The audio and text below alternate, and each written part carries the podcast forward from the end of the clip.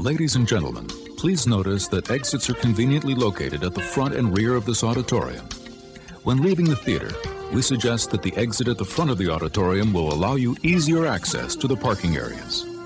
Thank you. I got a six year old in my calculus class in college and it's going to take my job. What is this nonsense? Comic Sans? Butler had never seen this film, and I got the indication that he hated it. She's like, You pussy, get back in the game. He rebels against maturity by taking a job at a movie theater. Oh, no, I'm sorry, that's me. At a video store. Well, this is now owned by Disney, so you're going to see a remake at some point. Hey, I'm Mike Field, I'm Mike Butler. and you're listening to the Forgotten Cinema Podcast. Each episode, we highlight a film that, for a variety of reasons, was forgotten by audiences. Whether it be because the more popular movie was released at the same time, or the movie simply didn't catch on with an audience in its initial run. We'll discuss what we love about the film, or perhaps don't love about it, but we'll always recommend you revisit it. If you enjoy our podcast, we want to hear from you. We're on Instagram and Facebook. Find us. Our podcast is available on all platforms with a backlog of 175 episodes for your listening pleasure. We're probably at Oh, 200 yeah. now, aren't we? Uh, I would imagine we're there by now. Yep. Hmm, I should probably change that. How you doing? I'm doing swell. Swell. I've I've watched a movie much better than last week's movie. Mhm. Uh, I was gonna say if you didn't like this film this week, uh, we were gonna fight. but uh, I, I gotta say, I'm in trouble field. I, I've been play, placing bets. I've been placing bets like crazy, and uh, I, I owe fifteen hundred dollars to the wrong people, who I'm also somewhat involved with. It's it's very terribly complicated. This is Miller's Crossing. That's not the synopsis. when the Italian mafia threatens to kill a crooked bookie, Irish mob boss Leo O'Bannon refuses to allow it, chiefly because he's dating the bookie's sister. Crafty gun moll Verna Birnbaum, Leo's right hand man, Tom Reagan, is also seeing Verna on the sly. And when he's found out, is obliged to switch sides, going to work for the Italian mob amidst a dramatically escalating gang war over liquor distribution. Uh, that's an okay summary. It's not just liquor distribution, but okay. Uh, yeah, I mean, The whole thing pro- is also running the betting bets, but there's some prohibition talk there. There's some prohibition jokes as well that are that are peppered in there. oh yeah, Um, absolutely. yeah. This this movie, that's, which is a drama, has far more comedy than Night and Life of Jimmy Reed. Oh, jeez. All right, man. We're past that. We're past that one. That was last week. we're, we're lashing You have to out. let it go. No, Miller's Crossing has a runtime of 115 minutes. It's rated R. Production budget is somewhere between 10 million and 14 million. It says 14 million on IMDb, but when there's a interview with either Joel or Ethan, and they were like they were they said they were well below 14. Hmm. Uh, so that's where you get 10 to 14. A limited release date uh, of February. Excuse me, geez, of Friday, September Hmm. 21st, 1990. Its opening weekend, it was in one theater. It did $28,000 domestic was 5 million and then no international worldwide was 5 million so it did not do well at the box office and shame on all of you who didn't go that's surprising considering that this is already after Raising Arizona. Well that's the thing though. It's nothing like raising arizona. It's not a comedy yet. right. Yeah they don't and it's really good and people don't know what to do with it. Production company was circle films and 20th century fox and it was distributed by 20th century fox as well. 21st of september uh, went up against a wide release funny about love and narrow margin. The week after the 28th you had pacific heights and dark angel in a wide release. Did you ever see pacific heights No, I know of, but I've never seen it. that was like the movie where Michael Keaton was bad. He was the bad guy. And it was like the first time, at least in my experience of watching a film where Michael Keaton's the bad guy. I mean, I was like, technically, ah, he's the bad guy in Beetlejuice. True, but he was funny in Beetlejuice. That's true. Uh, you also had a limited release that week, Texasville, uh, which is, I believe, the sequel to The Best Little Whorehouse in Texas, and King of New York, which a lot of people like King of New York with Christopher Walken. Mhm. Uh, now, this is going to sound familiar, everyone, because the week before you had a movie that we just did a couple weeks ago, maybe two weeks ago, State of Grace, came out in a limited release on the 14th. Oh snap! Yeah, I know. And a wide release, you had Death Warrant, Postcards from the Edge, and Hardware. And you also had Repossessed that same week of limited release. And if you remember when we talked about State of Grace, we said one of the reasons why we think it didn't do well, amongst other reasons, but one of the reasons was because on the 19th, you had Goodfellas that came out on a wide Well, release on that That's why Wednesday. Miller's Crossing died. Maybe. Uh, that could be. Um, Goodfellas probably ate up everything, but so there you go, right there. That'll be. Stay tuned for the why we think it's forgotten. Uh, this movie uh, is obviously a Coen Brothers film. If you do not know who the Coen Brothers are, Um, uh, I I really impress upon you to go back and watch their movies. They are quite simply fantastic. Listen, even their bad, even the ones that there's no bad ones, but even the ones that maybe you just don't like as much, they're still good films. Mhm. Um, I've never watched a Coen Brothers film where I've been like, that was just terrible. Never watched one that didn't like, that was like that. So, anyways, they have done Burn After Reading. That was an episode. That was a one we did with uh, Andrew Morgan back in season two. Mhm. He also did Blood Simple. Blood Simple is their first film. Their last film, uh, it was the tragedy of Macbeth. Uh, they also uh, call, Joel Coen has won an Oscar for Fargo. He was nominated for an Oscar for Oh Brother We're Out There. This is for director. He's won two Oscars for No Country for Old Men and for director and writer. I forgot to write down their fourth Oscar, but they both they both have four Oscars. I just don't know where the, where the fourth one comes from. Joel Coen, Ethan Coen have the writing credit on this movie. They've written Suburbicon. These are movies that they have not done uh, in terms of directing. Suburbicon, Bridge of Spies, Unbroken, and Gambit. Uh, and they were also nominated for Oscars for writing for The Ballad of Buster Scruggs, Bridge of Spies as well, True Grit, and A Serious Man. So all those films are, I mean, I just, I can't say enough. Anyways, the cinematography was Barry Sonnenfeld. He might sound familiar. He is a director as well right now. Uh, he's on Three O'Clock High, Big, and Misery. Misery was his last film that he was the director of photography for, cinematographer for, before he went on to do, uh, you know, directing stuff, directorial work. Composer was Carter Burwell, who's uh, nominated for two Oscars, one for Three Billboards Outside of Ebbing, Missouri, and Carol. He's also done The Founder, which is an episode we did, and the new movie that's out right now by, uh, what is it, Martin McDonagh, uh, The Banshees of Inisherin. Mhm. I do want to see that really bad. I know you do. Edited by Michael Miller, who's done DOA, an episode we did, Anaconda, and Raising Arizona. Produced by Ethan Coen as well, who's done all, obviously produced all the movies, but I wanted to get a movie that he produced that he didn't direct or write, and that was Bad Santa. That was the only one I could find. this film has Gabriel Byrne as Tom Regan. Uh, or Reagan. He did. Uh, he's in The Usual Suspects, Hereditary, and End of Days. Marcia Gay Harden as Verna. Nominated. She won an Oscar for her role in Pollock. She also was nominated for an Oscar for her role in Mystic River. She's also in The Mist. John Turturro as Bernie Birnbaum. Um, Barton Fink, The Lebowski, and I just was talking to Butler off camera about this. The TV show Severance. John Poli- Harden was also in Meet Joe Black, she was in Meet Joe Black. You're which right. is season four, nice job. I think. No, you're right. Jon Polito as Johnny Casper, who's in The Crow, The Tailor of Panama, an episode we did Butler, and The Rocketeer. J.E. Freeman as Eddie Dane from Patriot Games, Alien Resurrection, and Wild at Heart. Albert Finney as Leo, uh, the mob boss that Butler referred to. He's nominated for six, uh, five Oscars. Tom Jones, The Dresser, Under the Volcano, Erin Brockovich, and Murder on the Orient Express, the original Murder on the Orient Express. Mike Starr is Frankie. He's one of the tough guys, the guys that uh, which we'll talk about that scene when he gets punched and runs out. Uh, he's in Ed Wood, Dumb and Dumber, and Jersey Girl. Al Mancini plays Tic Tac. Uh, Al Mancini was in The Dirty Dozen and Falling Down. And uh, Steve Buscemi as Mink for a small role. This is actually, I think this is Steve Buscemi's first film role. Uh, he's in Reservoir Dogs, Fargo, and Ghost World. Uh, Buscemi, I believe, got this part because he could say the lines fast. Yeah, he spoke fast, so they Yeah. him. Uh, Michael Jeter's in this, and I couldn't find him. Uh, he plays Adolf. He must be somewhere where I just probably just missed him. Is he the twins? I don't. I thought so, but I couldn't. They didn't hold on to them long enough for me to sit there and go, "Is that them?" uh, Michael, uh, you had Michael Badalucco in there as the butler, Casper's butler. Uh, he's in a bunch of stuff. You've probably seen him in Oh Brother We're Out There as well. Sam Raimi. Did you see Sam Raimi in there, I- Butler? Oh yeah, Sam Raimi's got a. It's it's a cameo, but it's a, more than just like a walkout. It's funny. Yeah, it's good. Uh, he's in there. His his uh, role, his uh, character title is Snickering Gunman. This was And then- probably a little bit after where they, because Sam Raimi, Frances McDormand, and the Coen brothers, along with I think Bruce Campbell, all lived together through the 80s in like a giant Well, house. Yeah, Frances McDormand is married to Joel Coen at the time. Well, she still Yeah. is, but she's Yeah. in this as the mayor's secretary. Oh, were they so- already married by now? Okay. Yes. Yeah. Yeah. Yeah. Yeah. So yeah, there you have it. That's the cast. Um, now I already mentioned that I love this film, so um, we know where I stand. Butler, where do you stand?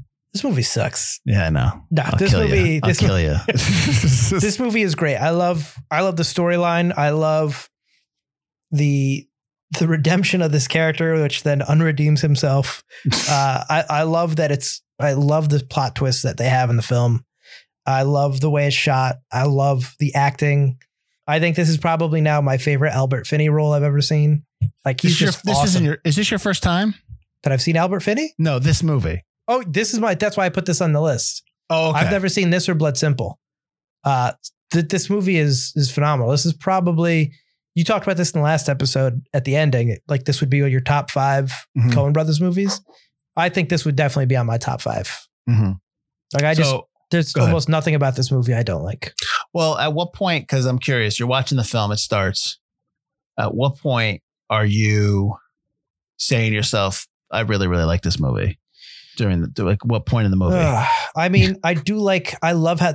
I don't love the opening credit sequence, but I understand a movie of the early '90s needs a really boring opening credit sequence. I don't like th- it's I- really see- tough not to. You're talking just because there was credits.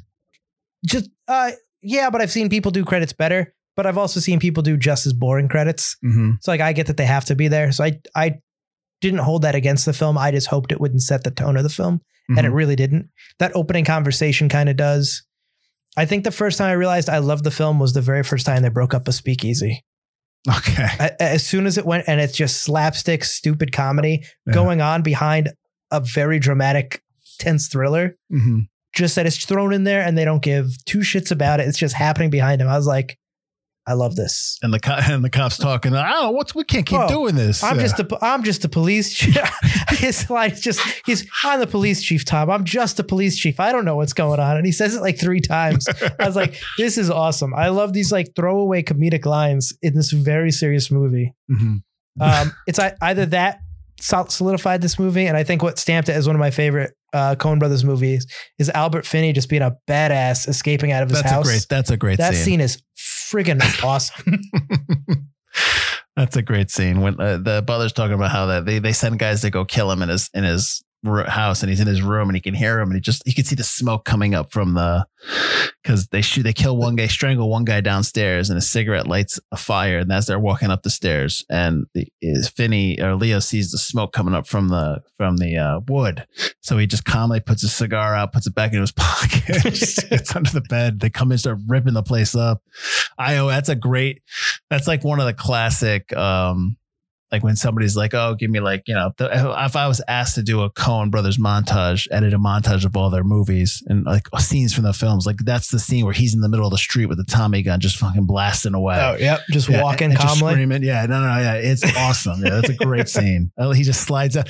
Like we're watching it, and Jody's in because Jody's half asleep. She's like, "Wow, Albert Finney can really move." I go, "That's not him." You don't know that it's not him. Slides down the uh, the rooftop. the rooftop, grabs onto the edge of the rooftop, drops down, gets ready for them to come out. Yeah, no, wearing his great. pajamas and slippers the whole freaking time. Yeah, no, and when he that's sh- a great- takes out that first guy under the bed, Mhm. he just gets him in the Oh, right in ankle the and right in the Yeah, head. Yeah. And they mentioned that a couple of times. The whole like gotta hit him in the brain. Oh yeah, uh, Johnny Casper's like I always tell my boys, put one in the brain. Yeah. Yeah, I this love. awesome.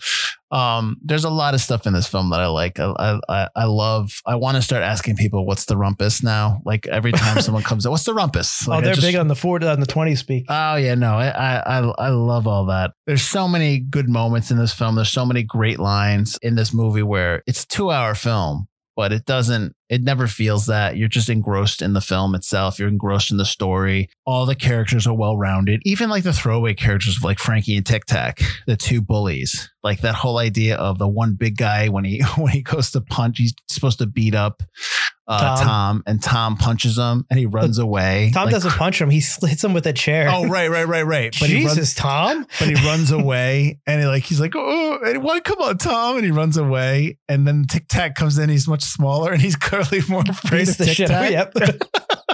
Smaller and older, and he Yeah. still beats the crap out of him. Yeah, I, I, I love that. I'm always gonna sit here and I'm always gonna champion the Coen brothers in terms of storytelling because I just think they they just they're just they're really really good. They really get it. So there's there's very little for me to not like about this film. I don't know if you have any negatives on this film. We don't have to get negative. We can keep going positive. Um, But give me something else that popped out that came that popped out for you. Jon Polito has so much screen time, and I've always liked Jon Polito, and I'm glad he wasn't just like when it started. I was like, all right, it's Casper wants the hit, but they're going to focus on Tom and Leo. We're not going to go back to Casper, and then Tom goes to work for Casper, or so you think, Mm-hmm. and you just get so much Jon Polito stuff, including him with his son, which Oh, is just great scene. hilarious. I love that. You got to Pick be hand. firm. I, lo- I love pick a hand. pick another one. And again, he picks the same hand and he just goes, "Ah, You got it. that's just, that's awesome. That's awesome. Uh, but yeah, when he hits the kid, he goes, You got to be firm. And he's crying and he cries for the rest of the scene together with, Yeah. with them. he just slaps, backhand, backhands him. You see him? You're gonna be like him. He only talks when he needs to speak. Uh, there's just so many, so many good lines. And like, hey, how easily swayed he is by Tom. Yeah, like he Tom really does a good job of like just sinking his hooks in there. And I I really love when because the way that Tom gets in with uh Lee uh excuse me, not with Johnny is that he tells Leo that he's sleeping with Verna.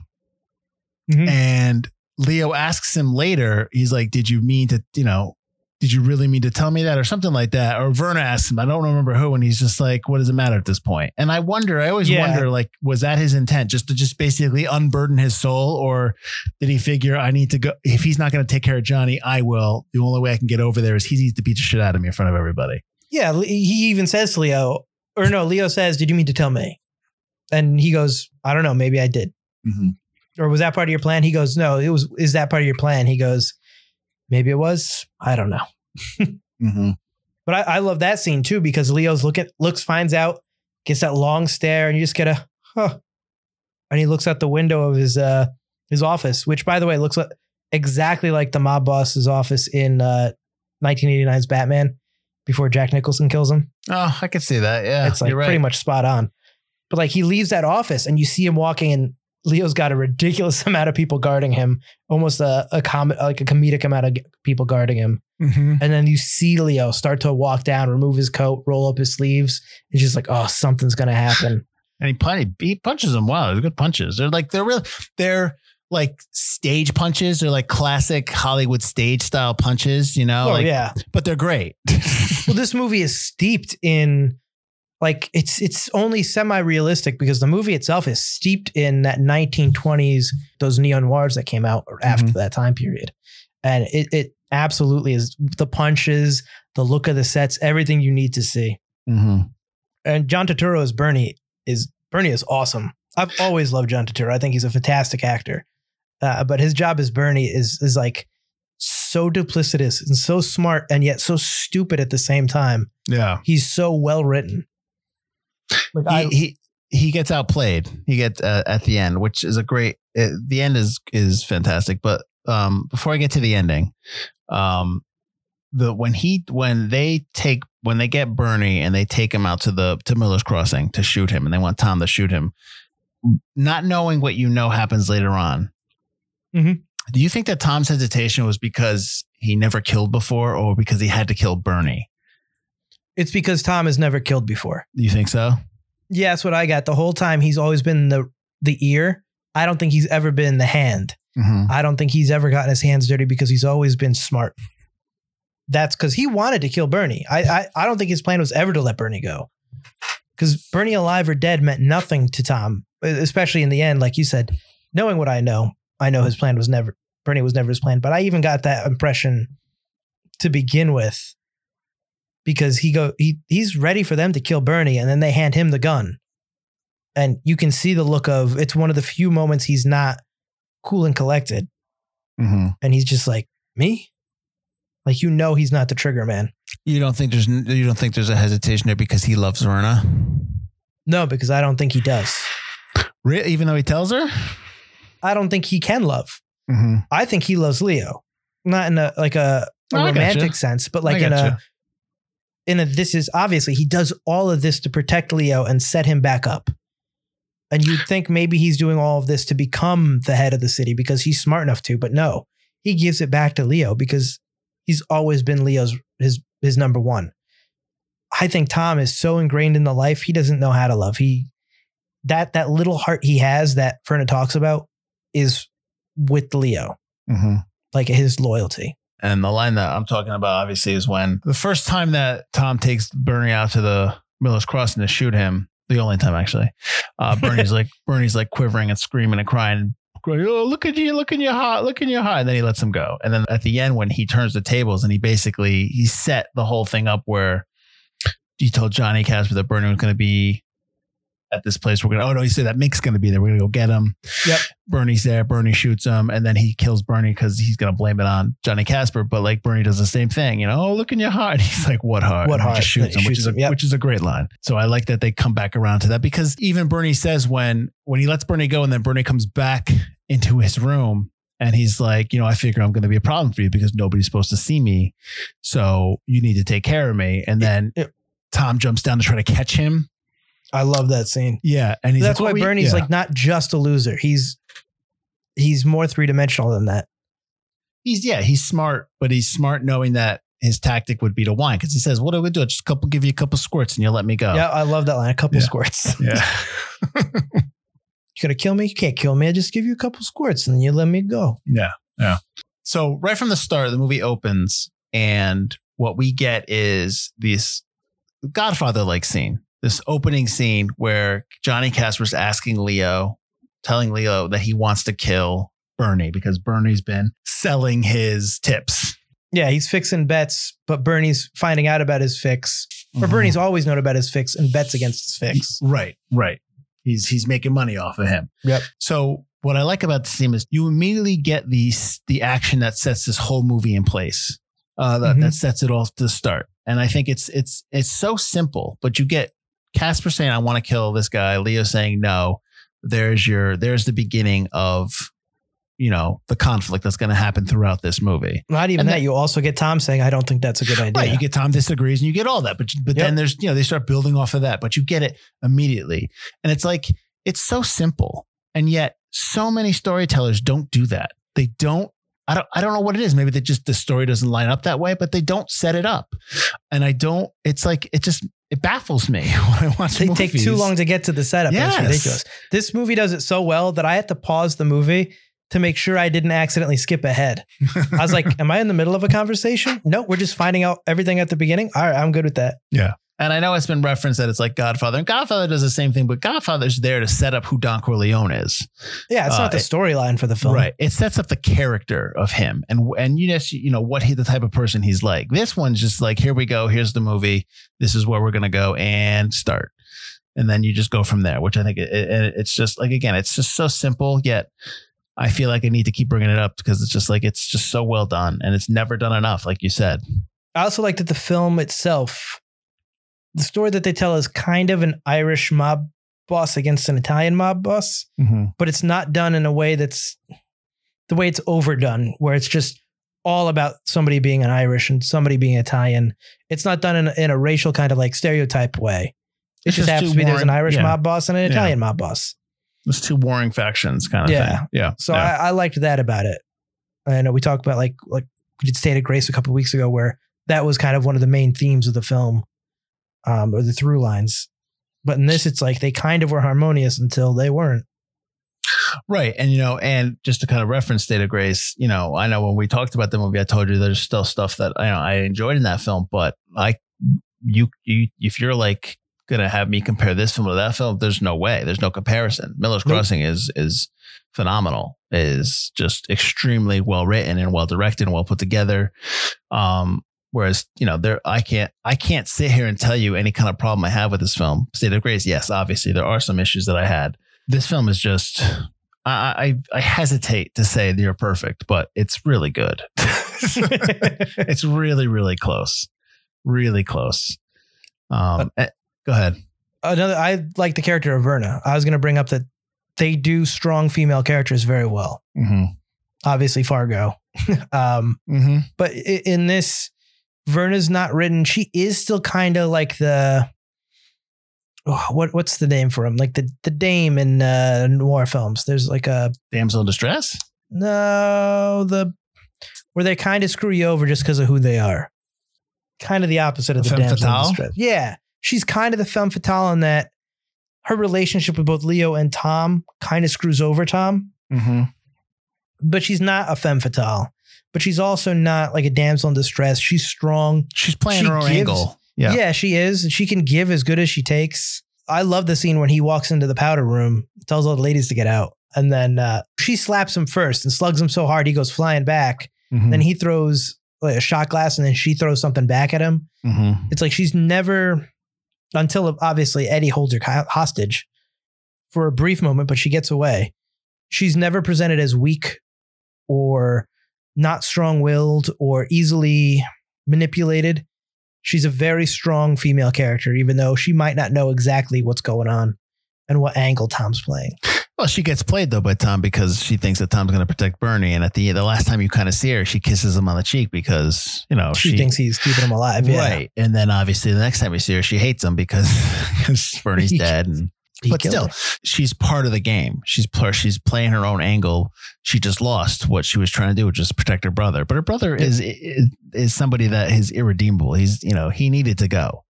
You know, Oh, he- yeah. yeah, yeah, yeah. which is what Tom sees from the get go. It's like Leo doesn't want to kill Bernie because of Verna, but Tom realizes it needs to happen right because order to keep the otherwise it's going to yeah. be a war. And and honestly, like Leo ends up on top because Casper dies, but Leo loses almost all of his speakeasies according to what Casper says. He also loses uh, Tom Yep. at the end of the film. Obviously, we talk about. What do you think about the ending, the the final shot of the film, where Tom Leo leaves? He tells Tom, he tells Leo, "I don't. We're not. You know, we're I'm not done. coming back to work. Yeah. Not coming back." Tom puts his hat on and he kind of stares at Leo walking away, and the camera kind of zooms in or dollies in, and then you see Tom's trying to hold back tears. What do you think about that ending? Is he trying to hold back tears? Well, I had a I didn't get why he was lowering the hat. I was like, I don't. I, I quite think get see, that. I had this. I was having this conversation with Adrian, um, who I've mentioned quite frequently on the show. Uh, I I was asking him, like, "What did you think about this? Do you remember the ending?" And we were trying to talk about that because uh, I, I felt like he was hiding. He was hiding himself underneath the hat to hide his emotion. You know, he's basically telling Leo, "I can't be with you know, we can't be together anymore." But I think that hurts Tom. I think that pains him. You talk about how how he he loves Leo. And yeah. I think he's trying to hide that emotion from from Leo, which is why he's putting his hat down. But at the But- same time, Leo's so far away from Tom. I think that's what, what confused me. And Leo doesn't look back. If Leo maybe looked back, Maybe. I mean, he does lower it in kind of like a noir kind of way. So True, that's what I thought they were getting be- at. Yeah. But I yeah. was a little confused about that. But it does make sense. If he's holding back tears, then I like that. I'm no longer confused. I I like that because We'll go back to that because you can see his eyes are, are bloodshot. I'll have to, yeah. Yeah. Because he, he does love Leo and he protected Leo, but he can't keep covering for a mob boss that, although he's still badass, is weakening. He's becoming a big softy. And Verna, they're getting married. She is going to have a voice in his ear, and it's not a good one. I think Tom realizes, yeah, what's going to happen, uh, what's going to come. You know, it's not if he stays around, he's just going to get himself. He's going to get himself in trouble. He's, He's just gonna have to keep fixing issues like he this squared over his and bets over. up. Yeah, all that. He just now I'm guess. Well, he doesn't square his bets off unless he wins that next he bet won he that just one, yeah. placed. Yeah. But I wonder, like, is he going to stay in town? Is he leaving? Is he like? I, I always wondered what happens to Tom after the credits roll. Like, where is he going? Like, what's his life like now? I wouldn't mind a Miller's Crossing sequel where he is the Leo, Yeah, they'll never do it, but yeah, just to see where he's at. maybe, But maybe. he probably got cirrhosis to the liver. I mean, this guy drinks like so much. they all drink and smoke. All of them. Big thing. like, oh my God, they drink so much. the other thing in movies like this movie has it too, and I'm starting to get sick of it, is the constant drinking straight whiskey or vodka and not having that burned throat. Just being like, "Ah, Like, well, I don't No know. one does that. I don't care Well- how long you've been drinking. I don't know the history of alcohol, so I don't know this. But I also don't know alcohol back then compared to alcohol now, and if there's a difference, if it was watered down a lot, stuff like that. You know what I mean? Like, I don't know. the prohibition stuff is, but I know Tom's got Tom's got the real stuff. But I know he talks about how the club has, you know, is basically paint thinner. Mm-hmm. Because the Tom, the club definitely has prohibition alcohol where Tom has probably legit smuggled imported stuff, like probably in Leo's office as well. Mm-hmm. Well, maybe. But I obviously the mayor's just gonna let him have whatever he wants because the mayor's in both both Leo and then Casper's pot. Like the mayor and the chief can't wait for one of them to be the leaders. They're so useless on their own. well, But I love the scene with the mayor and Casper. Oh, when he's yelling at him. Tom walks in. You know, when Leo was here, I don't remember any kind of bullshit you had to pull. You put him in whatever role he told you. I don't remember ever having to pull any strings for anybody. Get out of the office. This is my office. Get out of the office. Tom, tell him how it's done. Tom, you know. Did I'm you just, see? a, I'm just the police chief, Tom. Did you see that the Dane was actually supposed to be the Swede um, Peter Stormare was going to be in this movie. I did, and I was a little. I mean, I like J. A. J. E. Freeman in the role, Mm-hmm. but I love Peter Stormare, so I would have loved for it to be the Swede. Yeah, he was doing Hamlet on Broadway, so he couldn't do the movie, but they rewrote it and had the, and made it the Dane. I, I love the scene with the Dane in when he's holding Verna hostage, uh, or not holding hostage. He goes to talk to her, and then those two guys show up. Yeah, uh, he's using more like armor, not so much a hostage. Right, right, right. So that, and then when he's talking to, he, he calls him a yegg, but a yegg is not his name. It's like a term for a, it's a, it's, it's a term that's used for a safecracker, but it's sometimes used for general criminals and cops and old cops and robbers movies. So you hear it a couple times. They call call people yeggs. I saw that, and I didn't know what it meant until I looked up the notes as well. I was like, Right. oh, okay. I thought it was maybe a derogatory term for somebody. Right, right. So, but the scene when he is holding the gun on the guy and getting the information, and the guy tells him, and then he shoots him. Before he shoots him, when he cocks the gun, I love the sound effect of the of the gun, the old style gun. You know, the the hammer being cocked back. Yeah. It, it was. I don't know what it was. I don't know if they, were, you know, maybe the sound guy had a good day that day, but the foley artist did well. But it was just so such a great uh sound effect. I was like, ooh, and then he blows him away. I love that he shoots through the uh the second guy kind of gets away through the uh the on against the wall on the other Ah, side. right, right. he shoots through the door in the wall, and then you just wait a moment, and the guy flops down dead. hmm I thought that was good. I was like, ah, the wall didn't protect you. and then the Dane gets it in the face. Uh, poor Dane just kind of was knew it all along. Was almost just as smart as Tom. Kept getting at every turn. He just kept getting proved wrong. Well, that shows this goes to show you like the bosses are the boss. Both bosses are the bosses, but they're the bosses because of the right hand men. And when you don't listen to the right hand man, it, you know, then what's going to happen? Yeah, when you start hearing other voices, you get confused. Yeah, But man, So- the Dane gets the hot shovel in the face, and then the uh, the the bullet in the brain. and then the, and then the boxer that he beat up to get the information is just screaming. Just- So, quiet, and he just shuts up right away. yeah. Oh. Now, did, did you see that um, Leo was actually the character, the Albert Finney character was actually going to be played by Trey Wilson, the guy who was Nathan Arizona's senior in Raising Arizona. I Gee. did see that, and he had to get replaced because he passed away. He had a brain hemorrhage like a few before production began and passed away. He like he was like 41 uh, and he died. And I was and I'm sitting there going, that always depresses me, you know, because number one, I'm 47, uh, and Mhm. I'm just like, oh, but Brain hemorrhage can happen to anybody at any time. I know. It's the Well- scariest thing. what I was thinking about with Trey Wilson was that I don't know if he would have been good for this role. I like. I, I was thinking the same thing, and it's because Albert Finney's so good. It's his. He Albert Finney just took the role. Like it's his Yep. role. and last minute wasn't like the week before shooting or something like that. I can't Uh, remember something like that. And like they weren't gonna like Gabriel Byrne. He wasn't gonna have an Irish accent, and he he told the Coen brothers like, listen, I think that a lot of the line, a lot of the dialogue that I'm saying would is gonna flow. It's it's gonna flow better with the accent. It's and he should he did it for them, and they were like, yeah, I agree. It and does then- do better with that affected Yes. accent for sure. And then when Albert Finney shows up, Albert Finney just does the does his accent, does does an, an Irish accent for the movie.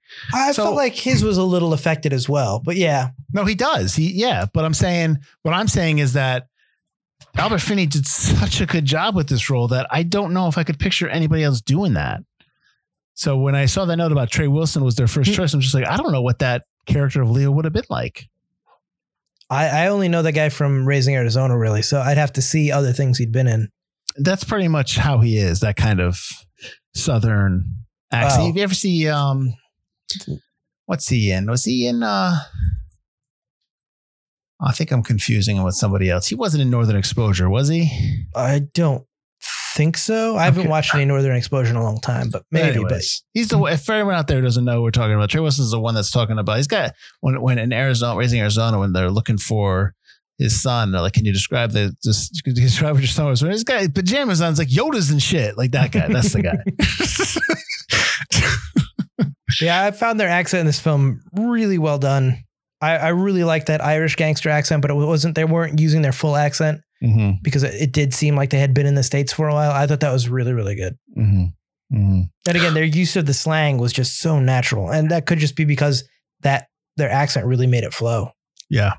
Uh, this is the first when I watched this movie back in. I think I watched this on video, So you're probably talking like early '90s. I probably watched a cut. I, I might have watched it either before or after Fargo, because I want to say Fargo was the first time that I was exposed to the Coen Brothers. Not not a bad way, everyone. Uh, so, and then I went back and watched some of their older stuff. But um, I just remember like this is the first time I saw Gabriel Byrne in something, and I was just like, wow, he's so good. Like I just remember loving this film and loving everybody in this film, and just like going out and seeking their other roles and other stuff they were in. At some point in my my young film writing, filmmaking, film loving, you know, storytelling life where I, st- I was watching f- movies for who was in them. And then at Mhm. some point it became, I started watching movies for who did them, who wrote them, who directed them. And this was around that time with the Coen brothers. But I just remember loving everything about this movie back then. I just sought out everybody who was in it and everybody who was behind the screen on, uh, behind the scene on that. So I don't know where I was going with that, but that's basically what I said. My first Gabriel Byrne movie was End of Days. Not a No. good way to introduce yourself. No, not at all. Because I remember watching that. I was just like, mm, come on. It was okay. It was more interesting for Arnold to be in it than it was for being a movie. right. It was kind of a ruined concept. What did you think of the uh, theme, the score? Uh, I was hit or miss on the score. Okay. There, the main theme I do not like at all because I do not think it fits the film. Really? I think it fits that outside forest theme. I think it fits like a like a child growing up in the south or in the suburbs kind of a thing and coming back to it. Like that's what I uh, like what that evokes, that theme. Mm-hmm. So I did not like the theme, but when the movie was going, I did like the theme. I did like the score. But I think I don't like the main theme of the movie, which is kind of vice versa to a lot of the times when I have trouble with a with the score, or I'm not a huge fan of the score Mm-hmm. the theme is great, but the rest of the movie's not great. And this time it's the other way around. I just don't think it fit with the movie. Not that it was bad. I just didn't Right. think it fit with what the movie was.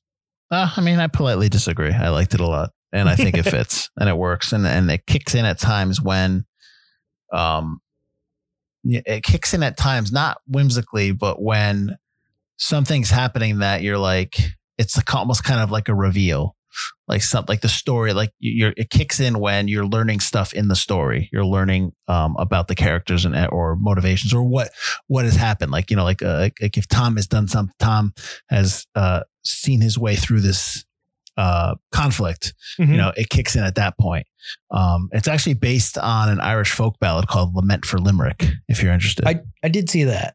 And So, I mean, used, in that case, it kind of made sense. it's used in the shawshank redemption trailer a little bit I thought it sounded familiar.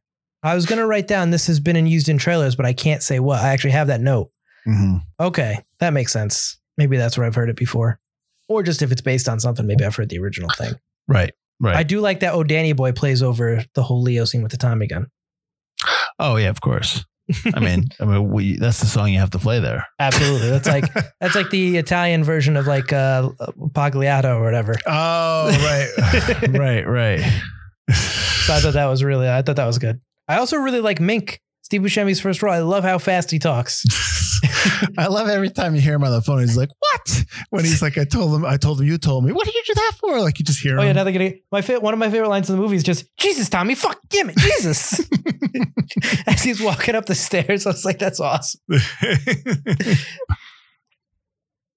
I, I didn't think he got it. I was really hoping to see more Steve Buscemi in this role, but it's his first one, so I mean, I get he's just kind of like in there. yeah, but I mean, it's just the the beginning of a big, big time career. Yep. Uh, what are some of the lines you liked in this film? I just said one. Jesus, fuck, Tommy. Okay, well, I got one. Then I got I like I, I love um Tom's line when he's like, "Nobody knows anybody not that well." I think that's Yep. such a good line. That's such a solid line. I love that he brings that back around as well. Yep, yep. I, I, I like uh, if we're talking the 1920 speak. I love. So take your flunky and dangle. I love when Eddie Dane looks to him and he's like, "How'd you get that fat lip?" And he's like, and Tom's like, "Old war wound, X up around morons." I like. Uh, Uh. I really like when Bernie's trying to threaten Tom, hmm and then Tom says his little like Snyder remarks, like he always does, and Bernie just goes, "Don't do that, Tom. Don't do that to me. I want to see you sweat a little. And when you smart me, when you smart me, it, it, ruins it." I was like, "Ah, that's a good line." He's like really getting the upper hand, and then I also like his line as he walking out. If Caspar ain't stiff in a, stiff in a couple days, I start eating in restaurants. Mm-hmm. It's like such a stupid line, but it's it's such a big deal because if he reveals himself, that just simply eating in a restaurant is going to get Tom killed. Right. And the movie kicks off with a great. They have the big meeting. So the meeting happens before the credit sequence. And then at, the, at before the credit sequence kicks, you hear, you know, Johnny tells Leo, you know, what he wants. Leo says no. Johnny leaves, and then Tom argues with Leo as Tom's walking out. He's like, "Think about what protecting Bernie gets us. Think about what offending Caspar loses us." And Leo's, "Oh, come on, Tommy. You know I don't like to think." And Tom's like, "Yeah, Yeah. well, think about whether you should start." It's That's just a like good that, too, yeah. that- but like that that whole series of dialogue is just like, oh, that's so well written. so that's the thing though. Like I could go through these Coen Brothers films and just pick out all these like these these simple scenes, these simple lines of dialogue that just fit so well. And they're It's just because yeah. their dialogue is a puzzle piece Mhm. to put together the scene. They don't talk. It's it's not even realistic the way they speak, Mhm. but it works so well within film because it's just so. It's like iambic pentameter with the way Shakespeare does it. It's it's not quite realistic, but it's so easy. Mhm. and that's why he wrote like that and that's why the coen brothers write like that it's one conversation between two people but it feels like one single thought almost Mhm. So who would you recommend this film to? anybody who's going to learn filmmaking that's that's an absolute must this is this is now one of my top coen brothers movies like this is like you have to watch this movie If somebody came up to me and said, "Hey, I want to make movies," I'd be like, "Well, go watch, go go watch the Coen Brothers. Go start at Blood Simple and watch every single Coen Brothers film, every single one." And I wouldn't be, I wouldn't be, I wouldn't be joking. I'd be like, "No, I'm legit being serious." they also yeah they also do so much it's like i always talk about certain directors or certain writers that like only do one genre Mhm. it's like the coen brothers do everything and they're really good at it, tell- like everything Yeah, they're they're they're really good storytellers. Very, they're they're great storytellers. I mean, I don't even. I'm not a huge fan of uh, No Country for Old Men, but some of the characters in there that they they write is just phenomenal. Mhm. Tommy Lee Jones's character, Javier Bardem's villain, is one of the most iconic villains, and he he barely says much. Mhm. And it's just all due to their writing, the way they have things filmed, the calmness in even the the tensest scenes. It's just ah, it's so good. Their stories are also stories that are driven by characters. Like stories are about characters and the decisions they make. Not all characters make the right decisions.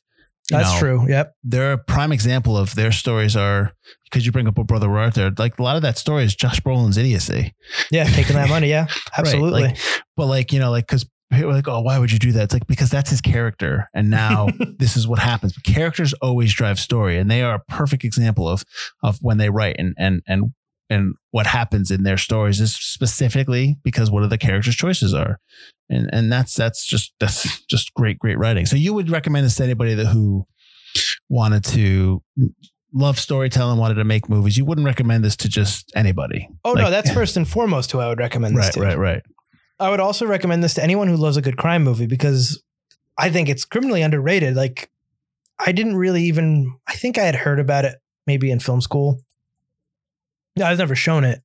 Uh, obviously, the Coen brothers, other films I had watched in film school, uh, but they did not teach Miller's Crossing, but I, I really think they should. Mhm. It's just, I think anybody who loves a good crime film, this is so well done. It's so underseen, I think. Uh, The acting's phenomenal. It's a story that's very interesting. It's all about kind of the consigliere character, Mhm. which I also don't think is done very often. Usually it's about the mob bosses or maybe they're in four, lower level guys. It's usually not about the the, the right hand man.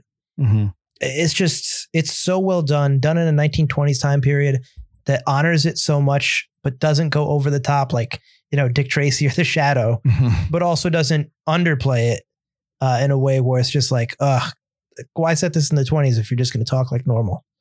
I I think it's just so well done that I think anybody who likes crime movies as well, there's just so much to to like about this film. So why are we saying it's forgotten then? If it's such a great film, Uh, Goodfellas. Goodfellas. I think, especially like State of Grace, yes, as well, was destroyed by Goodfellas, but I think this one is uh, like, I can't see anybody going into. th- I mean, like you said, Raising Arizona was a, a comedy, Mhm.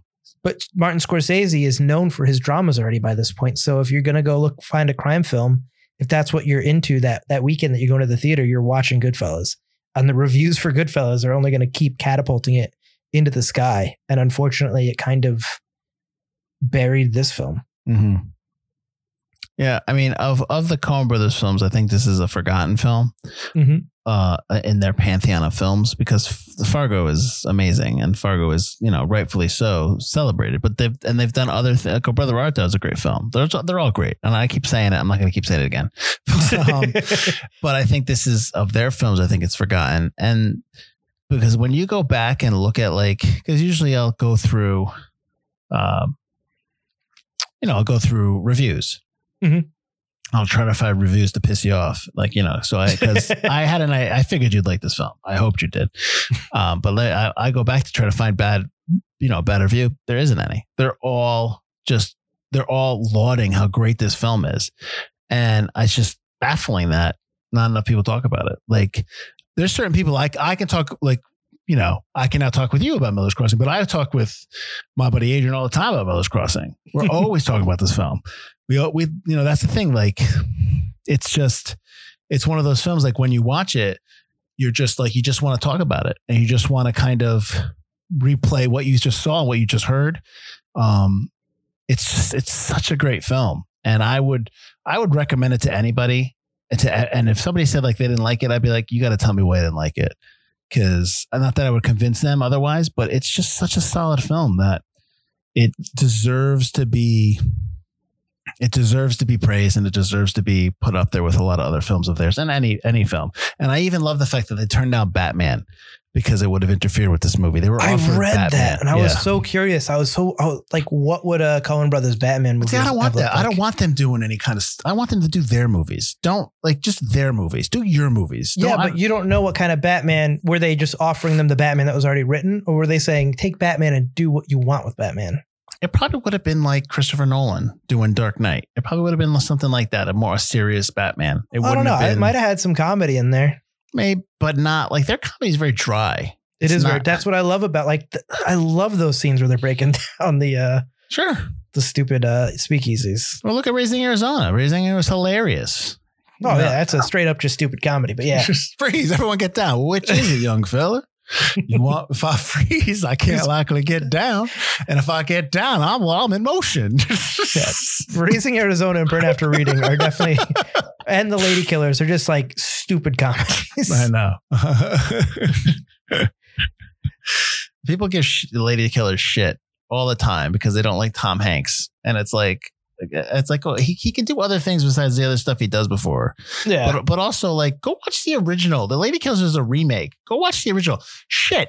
Go watch True Grit. They remade True Grit. Everyone loves True Grit, and their True Grit is amazing. oh, the, the remake of True Grit is phenomenal. Yeah. Uh, anyways, I love that you mentioned that, uh, like you were talking about this movie with Adrian. I love the note about Barry Sonnenfeld. Really, like this was one of his favorite movies to do, and his Mhm. note about why is because it was so easy. yeah.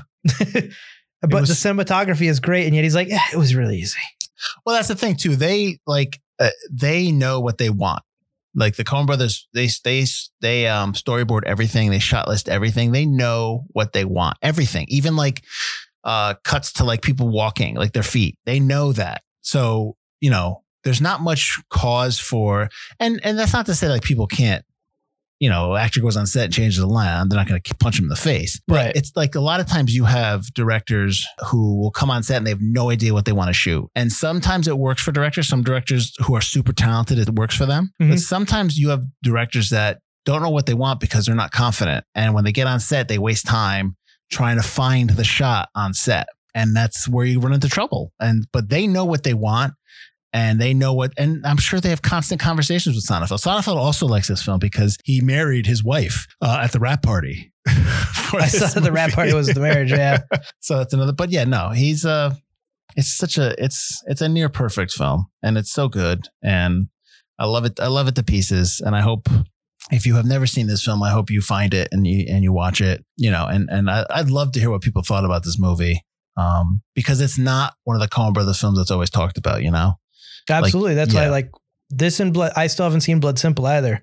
But like those two movies are the ones that you keep talking about how how good they are. And I'm like, those are two. Like I've I had heard of Miller's Crossing. I'd never even heard of Blood Simple. Oh yeah, Blood Simple is like- their first one. Blood I Simple. got, I got to check yeah. these out. You talk Blood Simple's the one where they they did the they're the ones that put the two pieces of wood together and put the camera in the middle, kind of like Sam Raimi, like when they do the that whole thing. That's Okay, from, yeah. that's from Blood Simple. So Okay. yeah, that's where that's where that comes from. And I think They think do that once in this film as well. Yeah. So that that I'm pretty sure they origin they're the originators of that shot. Okay. Um, so but yeah, you should uh you should definitely check out Blood Simple. I think there's actually a Criterion Blu-ray of Blood Simple that just came out, or a new version, or something like that, upresed or what have you. But I was almost positive Prime Video had all these movies as part of the Coen Brothers collection, like a playlist. Hmm. And then they took it away. So maybe it's because Criterion bought it. Maybe I, They I, were all streaming at one point on one collected place. I'd have to check and see if they have. I mean, usually I see the ads for the Criterion's new grouping and collection. Like they actually have an ad for them, but I'll check them out. Maybe maybe the they're on there. spine. Yeah, exactly. All right, uh, where can they find us? You can find us at ForgottenCinemaPodcast.com or ForgottenEntertainment.com as we are part of the Forgotten Entertainment family. While you're there, check out all the other great podcasts and video content we got for you guys. Uh, there's other people doing stuff on Forgotten Entertainment that you should check out. It's really good. Uh, and whenever, wherever you're listening to us, why don't you hit a like, a subscribe button, uh, you know, a rating, all, all that good stuff helps the podcast. And uh, that's what I got. oh, next week. This was this was season. This was episode thirteen of season fifteen. So season 15 is over, and next week is the beginning of the end. So if you haven't if you haven't heard already, we are wrapping up the show. Show is ending. We don't like each other anymore. He's the Paul to my John. Who's Yoko? Uh, so, anyways, yeah. So A season night in the life of Jimmy Reardon. folks. So season 16 is our last season. We're going to do 13 episodes, 13 final films, and then we'll do one more bonus episode where we'll just kind of reflect on the the four years. It's gonna it'll be it'll be at, right at four years where this, where episode 13 of season 16. We'll be sloppy, Airs. drunk, and crying. Oh, we should drink. I didn't even think of that. So, but we're starting off next week with a movie from 1995 that I always talk about and Butler's never seen. It's called Living in Oblivion. It's about independent filmmaking in New York City, and I love it. And that stars Steve Buscemi. Uh, so hope it's in the 90s though, so we probably never can find this Ah. film anywhere. So that'll be that'll be fun to look for. Uh, but that is next week to kick off our final season, Living in Oblivion. Until then, dry those tears, Mike. Uh, until then, everyone have a great week. I'm Mike Field, I'm Mike Butler. and this has been Forgotten Cinema.